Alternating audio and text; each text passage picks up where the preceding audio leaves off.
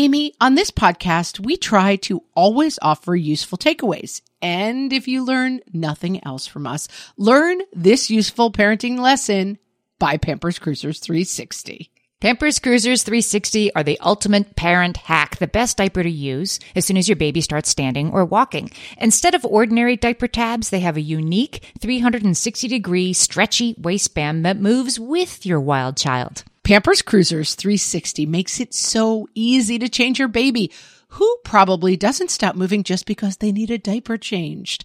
Just slide on to apply and away they go. And fear not, parents, Pampers Cruisers 360 offers an up to 100% leak free fit, and they just got even better with a new blowout barrier. Need we say more? For trusted protection, trust Pampers, the number one pediatrician recommended brand.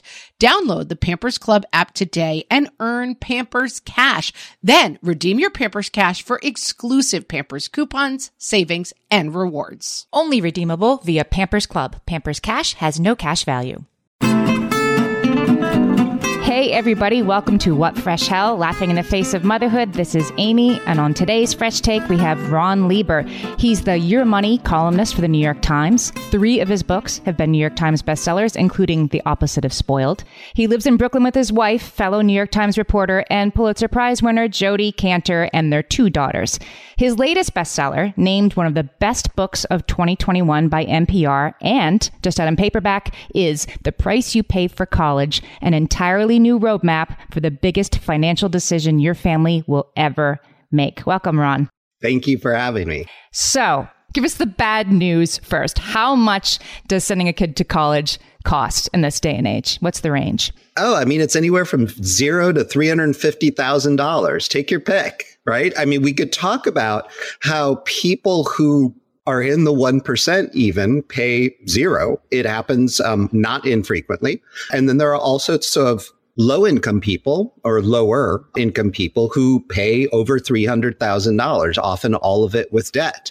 So the fact that a system can produce results like that up and down the socioeconomic spectrum says a lot about the quality of the system. Yes. Doesn't it? Yes. I mean, your book makes the point that this whole process, it makes parents feel overwhelmed, speaking for myself, pretty dumb sometimes, right? And naive, but that the process, you argue, is sort of confounding on purpose.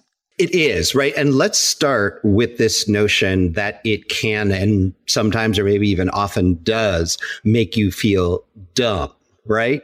It is the system that is dumb and it is not your fault right? And if you feel confused or overwhelmed or like you haven't done enough as a parent or you've done too much as a parent and somehow that has put your kid behind the eight ball in some way that may or may not be true, but is causing you a lot of anxiety, you did not do this. You did not create it. And by the way, the people who run the systems currently, they hate it almost as much as you did. They mostly inherited this, right? People are not sitting behind some grand Wizard of Oz curtain trying to make this as hard as possible or as inequitable as possible or as expensive as possible.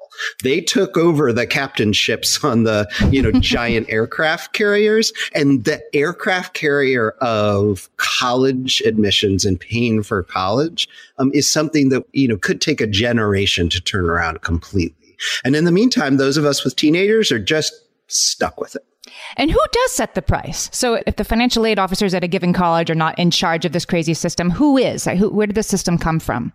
Well, I mean, there's a lot of answers to that question. I mean, you can make a strong case that the market sets the price, right? There is ability to pay and there is willingness to pay. And there's often a gulf between those in the same household that goes unspoken to the detriment of the parents and especially the teenager. Yes. If we're talking about state schools, you could make the case that the state more or less sets the price by virtue of the subsidy that it does or does not provide to the state institution.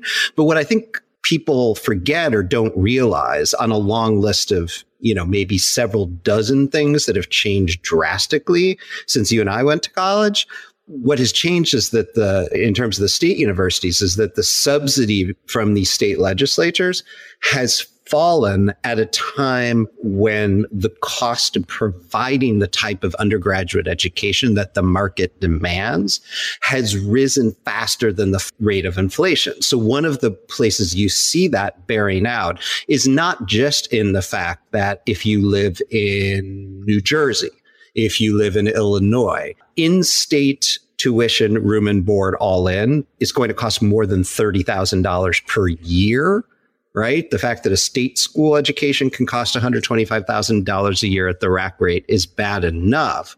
If you are an out of state student, right? So you're a kid from California that wants to go to UC Boulder, right? Or you're a kid from Long Island that wants to go to the University of Indiana.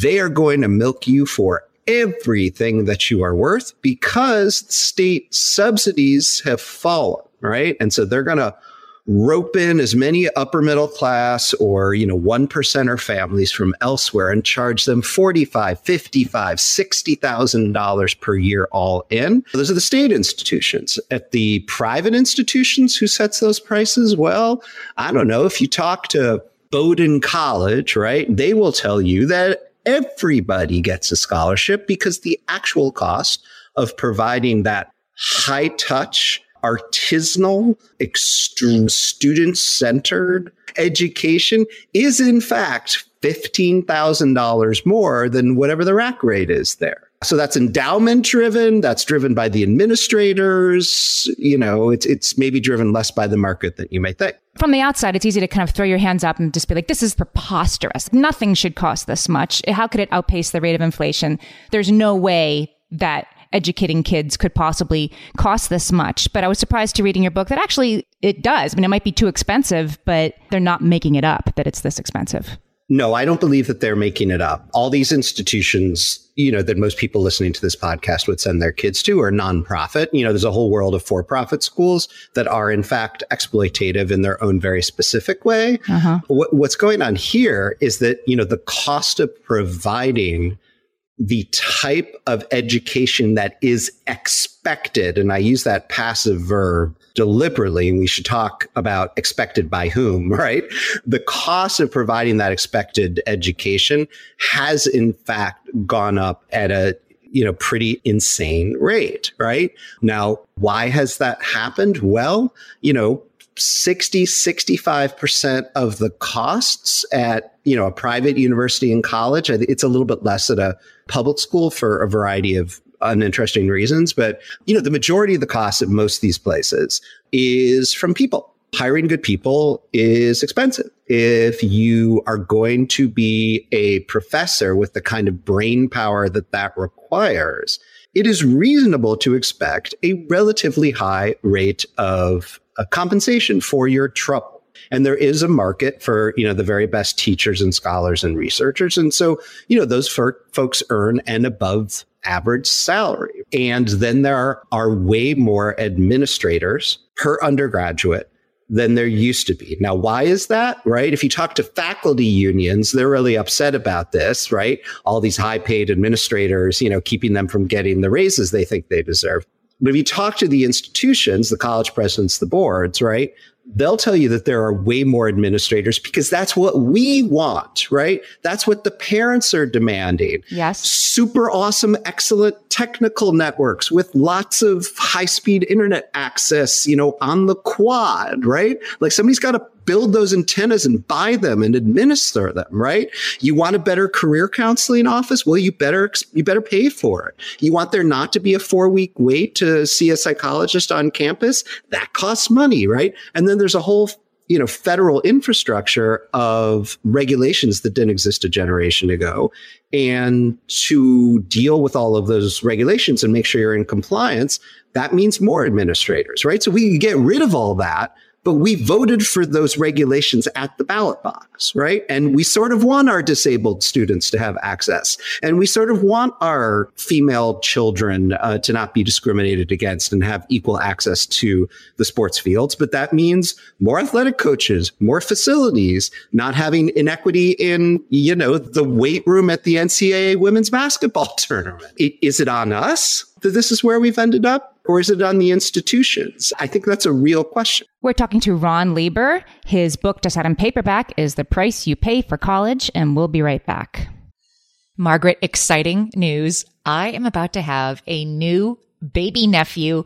And believe it or not, this will be my 13th nephew. Amy, you're ready to give up your amateur status. You're a pro aunt at this yes. point. Our family has seen a lot of babies. And as soon as they start standing or walking, I send them all a whole lot of Pampers Cruisers 360. Pampers Cruisers 360 don't have ordinary diaper tabs. Instead, they have a unique 360 degree stretchy waistband that moves with your newly mobile little one. Pampers Cruisers 360 offer a gap-free fit that is up to 100% leak-proof, crucial once your baby is quite literally up and at 'em. And that gap-free fit helps prevent your baby from taking off their diaper, a habit you do not want them to get into.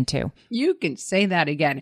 And Pampers Cruisers 360 just got even better with a new blowout barrier. Need we even elaborate on the need for that, friends? For trusted protection, trust Pampers, the number one pediatrician recommended brand. Download the Pampers Club app today and earn Pampers Cash. Then redeem your Pampers Cash for exclusive Pampers coupon savings and rewards. Only redeemable via Pampers Club. Pampers Cash has no cash value.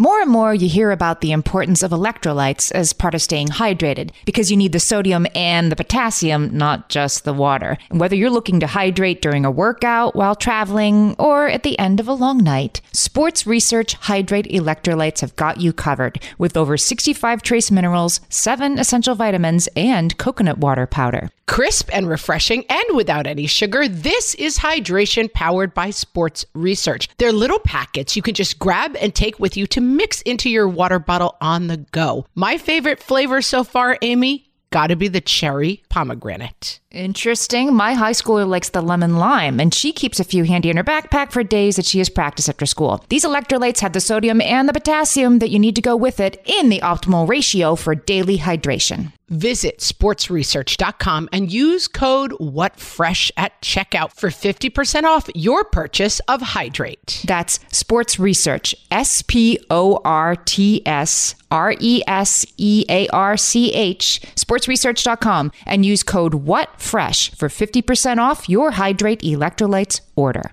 So, Ron, you set something up in the book that I definitely recognize as something that happened in my case, which is the when you have a, a, kid, a high school senior, by April, everybody knows where they're going. And you hear the very wide range sometimes of merit scholarships and aid and things that were offered. And kids are having a very wide range of schools that they're going and prices that they're paying to go to those schools to the extent that your kids, friends, parents are willing to be forthcoming.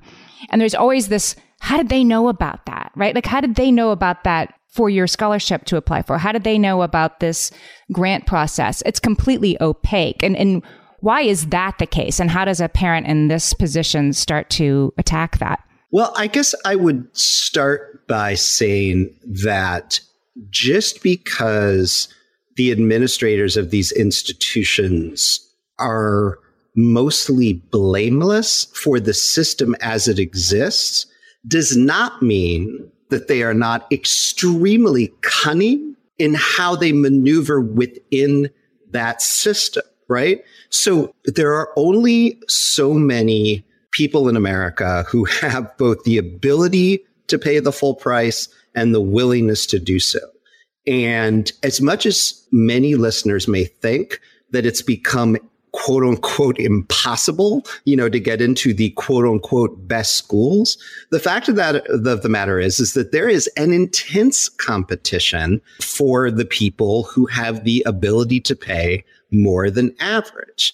And so what people don't understand, even extremely sophisticated parents who are you know, sort of captains of industry or, you know, the very best nonprofit administrators or outstanding public school teachers, there's no reason for them to know how all of this works. And the way that it works is that there is actually an incredible amount of discounting going on to and for people with the ability to pay who may lack the willingness to do so, right? Because if the rack rate is $75,000, but the cost of educating any given student is only 40, if they discount to 56 or even 48, you feel good about this pat on the head that you've gotten as a parent and a student that you got quote unquote merit aid, but you're still profitable in effect to the institution and they can use that extra money to cross subsidize somebody else. So that's how it works. Most people don't have any idea that that is happening at really, really, really good schools. Let's talk about the ED early decision process. That's the process by which your kid can commit to a school very early, November 1st, sign a document saying, if I get in, I'm going.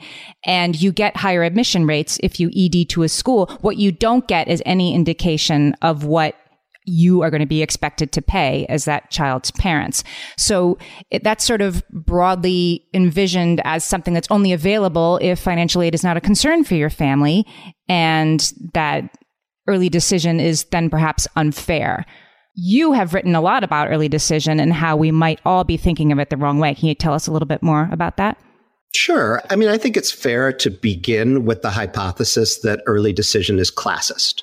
Mm-hmm. Right. I mean, you know, many of us work in our day jobs or, you know, as public citizens in the world to try to create more equity in our daily life and in our politics.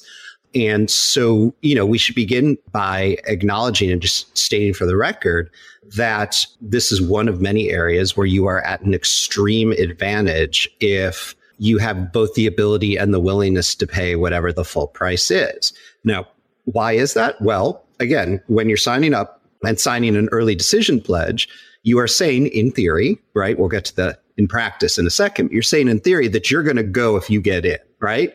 And so the colleges kind of have you over a barrel, right? Um, whatever they offer you in the way of need based financial aid or merit aid or some combination of that, you're saying basically, you know, that you're going to accept that. And so why would they use their more generous offers in the early decision round when they think they have you over a barrel, right? Now, a whole bunch of asterisks. First of all, every college has to maintain what's known as a net price calculator. If you think there is even a chance that you may qualify for need based aid, you need to fill out that calculator, right? Because that calculator is going to give you an estimate of what kind of financial aid the school may offer. And then if you get in early decision and they lowball you, right? The offer is not as good as what the net price calculator says. You can go to them and say, Hey, what happened here? Right. And then maybe they'll adjust the offer. Now, many schools will not predict what kind of merit aid you might get. And to my mind, if an institution will not give you an estimate ahead of time of what kind of aid you might get, or it gives you an estimate and it's wrong on the low end, then you can and should go back to them after you get an early decision. And if they don't give you a number that you believe is affordable, then you can and should take a walk and break that early decision commitment. So I laid down that gauntlet in the New York Times about a year ago. And as I understand it, the number of people breaking early decision commitments this year went up by enough that it was noticeable. And apparently it had more than a little bit to do uh, with that column. I am proud of that. I hope people pass it along. Early decision is a racket. Schools use it to create as much certainty for themselves around revenue projections and being able to sort of meet their numbers. Their ability to meet their numbers is not our concern, right? Our concern is our ability to pay, our willingness to pay, having that conversation, you know, with our children and making sure that we are not ending up in an emotional trap where we are paying more than we expected and more than is affordable. So to that extent, we are in opposition to the early decision racket, and it is our job to try to break it when appropriate. Can I ask a, follow up question on that? If your kid applied early decision somewhere, but if you got a better offer from Wellesley in April, can you then go back to Oberlin where the kid was ED'd and say, hey, Wellesley's going to give us another $10,000? I don't think you should be breaking any of the school's rules. So, to the extent that they're telling you not to apply anyplace else, mm-hmm. that's a pledge you should keep. I'm talking about a very limited circumstance where the school refuses to give you an estimate ahead of time or gives you an estimate and it's wrong and then expects you to sign and keep a p- commitment that you will go no matter what when they haven't given you an accurate sense of what you're expected to pay. I don't think it's fair, right, or equitable for them to expect you to give up what may be better admissions odds in the early decision rounds just because you have an affordability issue, right? That is classist, and we should break classist systems where we have the ability to do so. There is a crack, right, in that dam, in that narrow context. And I hope it springs wide open, but we should not be, you know, playing games what the actual rules are because that feels like going too far. I see. Right? Okay. It is only, you know, to my mind, where the schools have unreasonable expectations where we should do that. And by the way, in that story in the Times, this isn't in the book, but, you know, I figured this out afterwards. All the schools were like, yeah, you can do that. No problem. Right. Right? They don't want people to come and be angry and be in more debt and then be telling those stories in public. Sure. Right? It's just one of these unknown things. And, you know, school counselors got so mad at me, you know, because they think it's all going to blow back on them and there's going to be retribution. And, you know, as soon as somebody can prove to me that schools are holding it against high schools and counselors, if people are breaking early decision agreements for affordability reasons. As soon as they can prove that that's happening, come and tell me, and I will write about that college and we'll put a stop to that. Let's pivot to maybe the hardest part of this, which is talking to our kids about what we think we can contribute to their college education and how that's going to affect where they apply and where they go. You argue that we usually start that conversation, you know, maybe end of junior year, beginning of senior year, or when it's time to send the applications, which is way too late. When should we be starting this conversation? Well, I think the conversation has to start with you and your spouse, if you have one. Yeah. With your ex, if you've got one of those. And uh, with yourself, if you're flying solo on this whole venture. And if you want to get out of your own head, you should find your most level headed, financially sophisticated friend or attorney or financial advisor or boss or underling, you know, somebody's going to challenge your thinking on it. Because you want to make sure that if there is another parent in the picture, that both of you are on the same page, right? Because if you are speaking at cross purposes to your kid, that's going to be confusing for your kid and your kid may not have the guts to, you know, try and get both of you sitting down at the same table to be like, Hey, I'm getting mixed signals from you and I need to know exactly what you are able to pay and what you're willing to pay. And if there is a gulf between those things, right? Because there are all these parents out there running around being like, great or state, right? We'll pay for great or you're going to state, right? and there's so much wrong with that, right? There are all sorts of state institutions that are like twice as good as schools that charge $300,000, right? So like, what does that even mean? Mm. right? And if you try and kind of pin people down on what they mean by great, they say, well, Ivy League. Well, the dirty little secret is that there are a lot of really unhappy undergraduates at Ivy League institutions. There is a lot of customer dissatisfaction at those places, some more than others, right?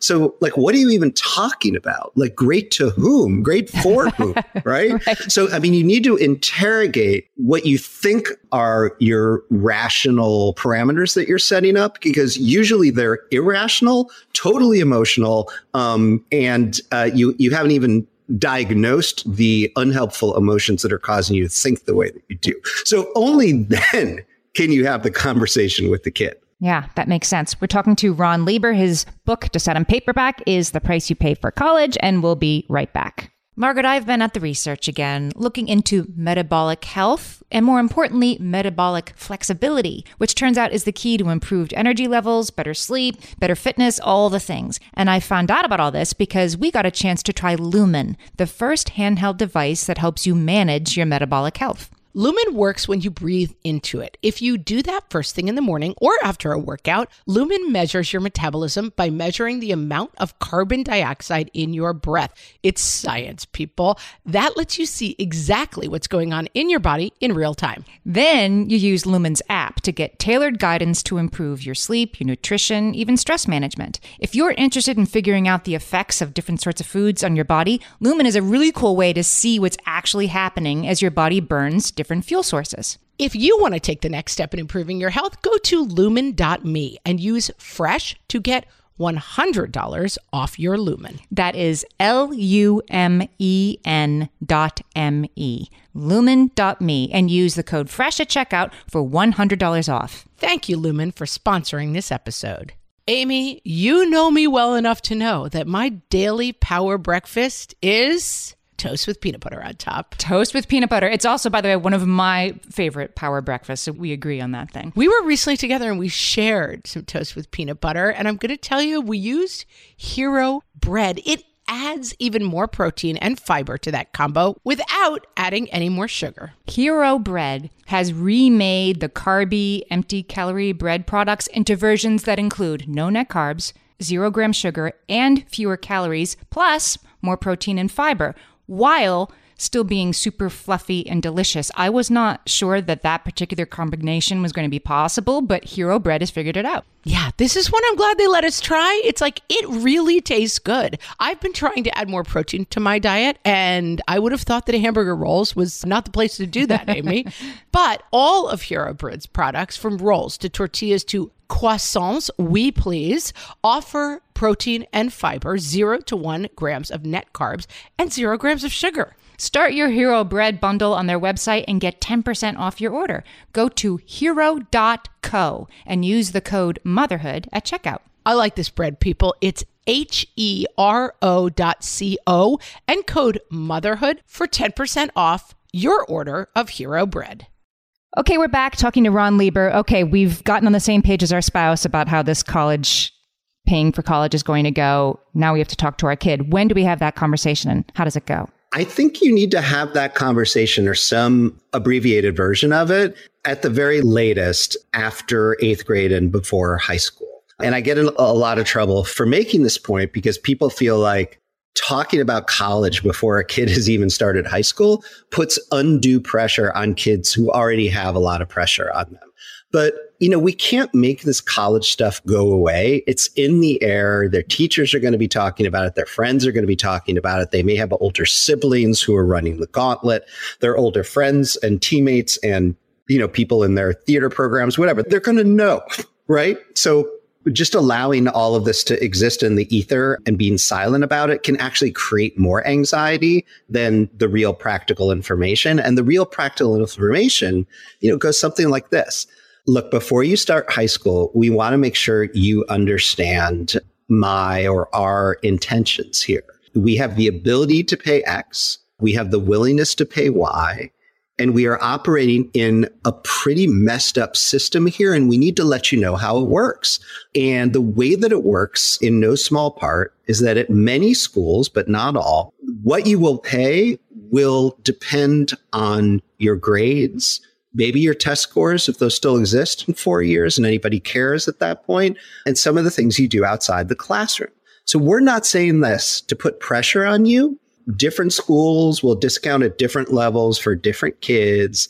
And there are hundreds of fantastic undergraduate institutions in the world, but we would not be doing our job, my job, if you're a single parent, if we didn't explain to you how things work because I, we don't want you to end up in the middle of junior year or the beginning of senior year wondering why it is that we didn't explain to you how all of this happens. Because that, that would be the bigger mistake as a parent to allow you to be ignorant and to maybe have made choices that put some or another school that might be interesting to you out of reach financially.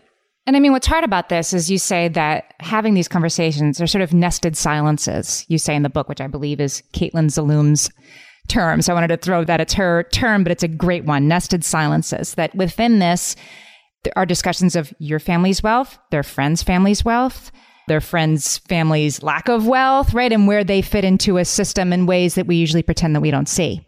Thank you for bringing that up, right? So this may feel very uncomfortable to you you may or may not have you know, a finely tuned sense of the gradations of social class difference in your community. I sort of develop those antenna for a living and try to develop them in other people. But, you know, in many ways, this conversation here and the price you pay for college is kind of part two to a different conversation I started in 2015 when I published a book called The Opposite of Spoiled. That's basically all about how and when and why to talk to kids about money and what to say when you do. right? Because if this conversation starts at 14, it will feel awkward and foreign. But if the conversation has started at four, right? And your kid's been getting allowance and they've been getting increased responsibility and bigger decisions to make. And there are more conversations about, you know, how the grown up or grown ups in the household are making their own decisions. This will feel like a natural evolution. Right. So, you know, for people who have kids who are younger or who are listening, the conversation about money in general has to kind of start, you know, before kindergarten, mm-hmm. right? Not every day, not, not every week even, but there needs to be sort of an acknowledgement that money is the thing that makes the world go around, whether we like it or not. And the decision about how to save, how to pay, and especially what to pay for college, these are some of the biggest financial decisions that any of us will ever make. They are certainly um, among the most emotionally fraught because they involve our children.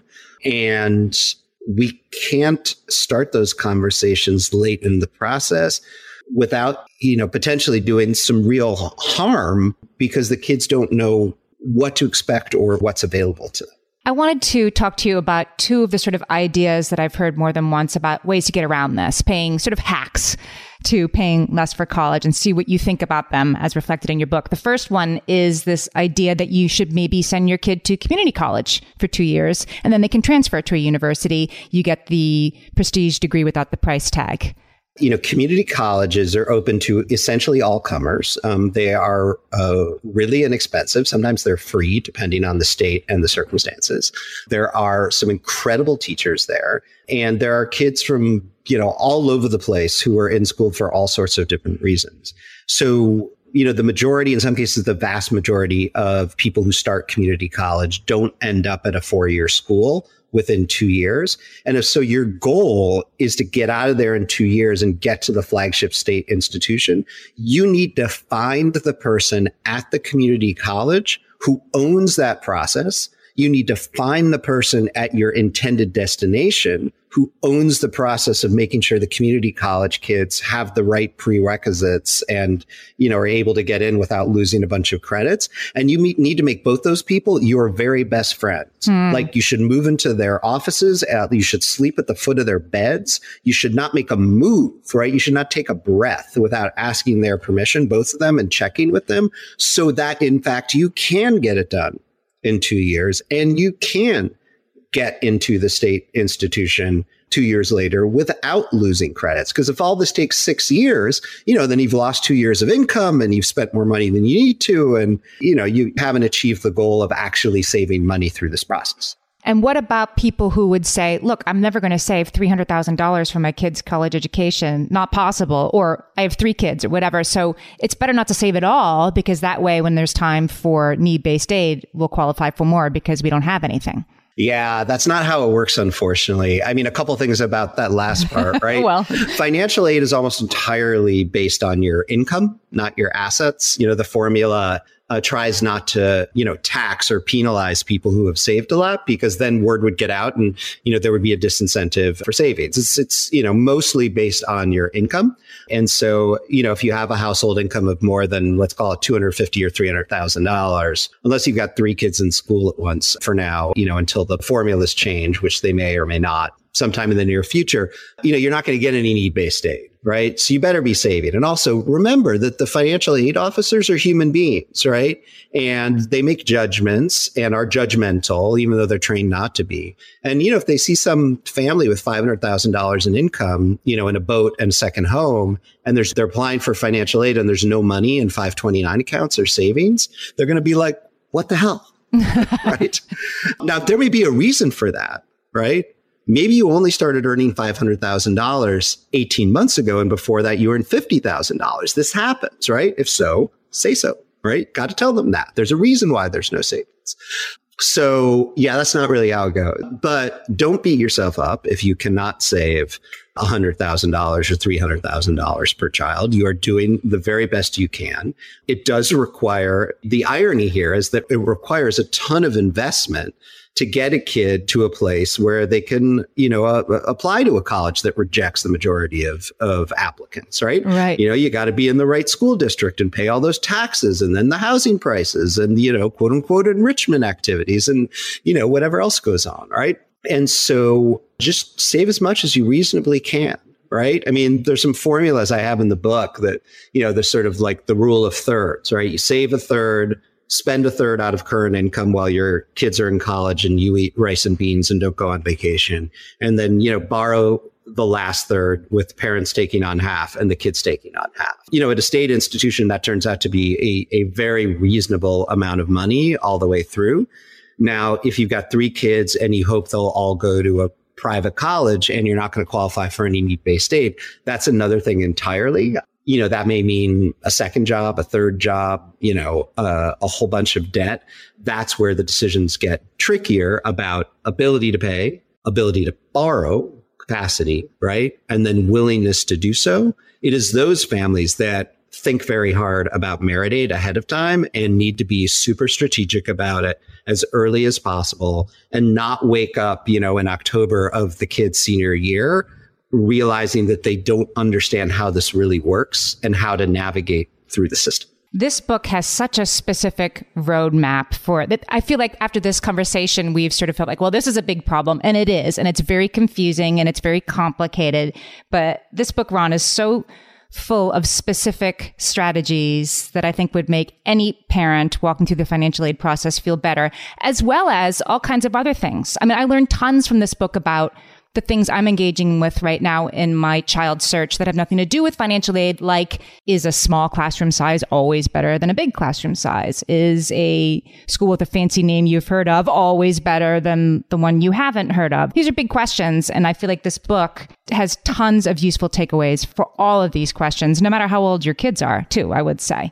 Thank you. I mean, more than anything else, I kind of live and work and serve to be useful you know, there's some pretty good storytelling in here, I think. But more than anything else, I wanted people to be able to put this thing to work and feel calmer by the end. You might be angry on page 75. There may be places where you're confused or befuddled, but at the end, I'm hopeful that everything is clear as day. You've got a roadmap and you have maybe a little more hope than you did on page one.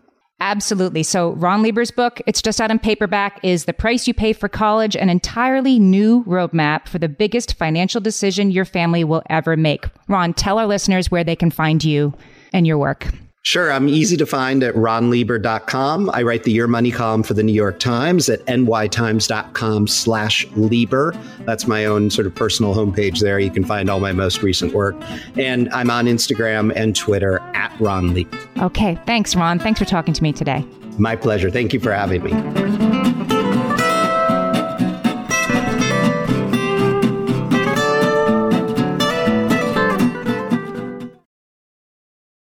Margaret, it's an exciting news day. An exciting news day indeed, Amy. A few years ago, we launched our first spin-off podcast, Toddler Purgatory, hosted by the hilarious Blair Brooks and Molly Lloyd. And guess what? Now Blair and Molly are back with their all new podcast, Unsticking It. You know Blair and Molly as two busy moms and actors, and somewhere between potty training and the pandemic, they both felt like they lost their creative kaboom. In their new podcast, Unsticking It, they are going to talk about how all of us can get back to what lights us up after motherhood. Amy, I need this. Me too. And Blair and Molly will be talking to fellow imaginative minds. We're talking actors, artists, and creators of all kinds about how we can all unstick ourselves from whatever muck we're stuck in. Follow, subscribe, and listen to Unsticking It wherever you get your podcasts. That's Unsticking It with Blair and Molly, because sometimes life stucks. Well, hey there, busy mama. Are you looking for ways to make your life easier, your home less chaotic, and at the same time add more joy to your life? My name is Deanna Yates, and I'm the host of Wannabe Clutter Free, a podcast all about letting go of the stuff we don't need in our lives so that we can focus on what truly matters.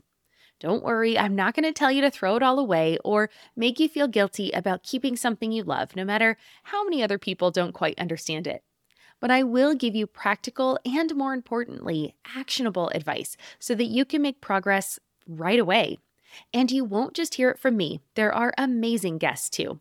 It's like having your bestie in your pocket telling you it's okay to let go of the things that are not serving you and your family in a totally non judgmental way. So join me over on the podcast where we can work on progress over perfection for those of us that want to be clutter free.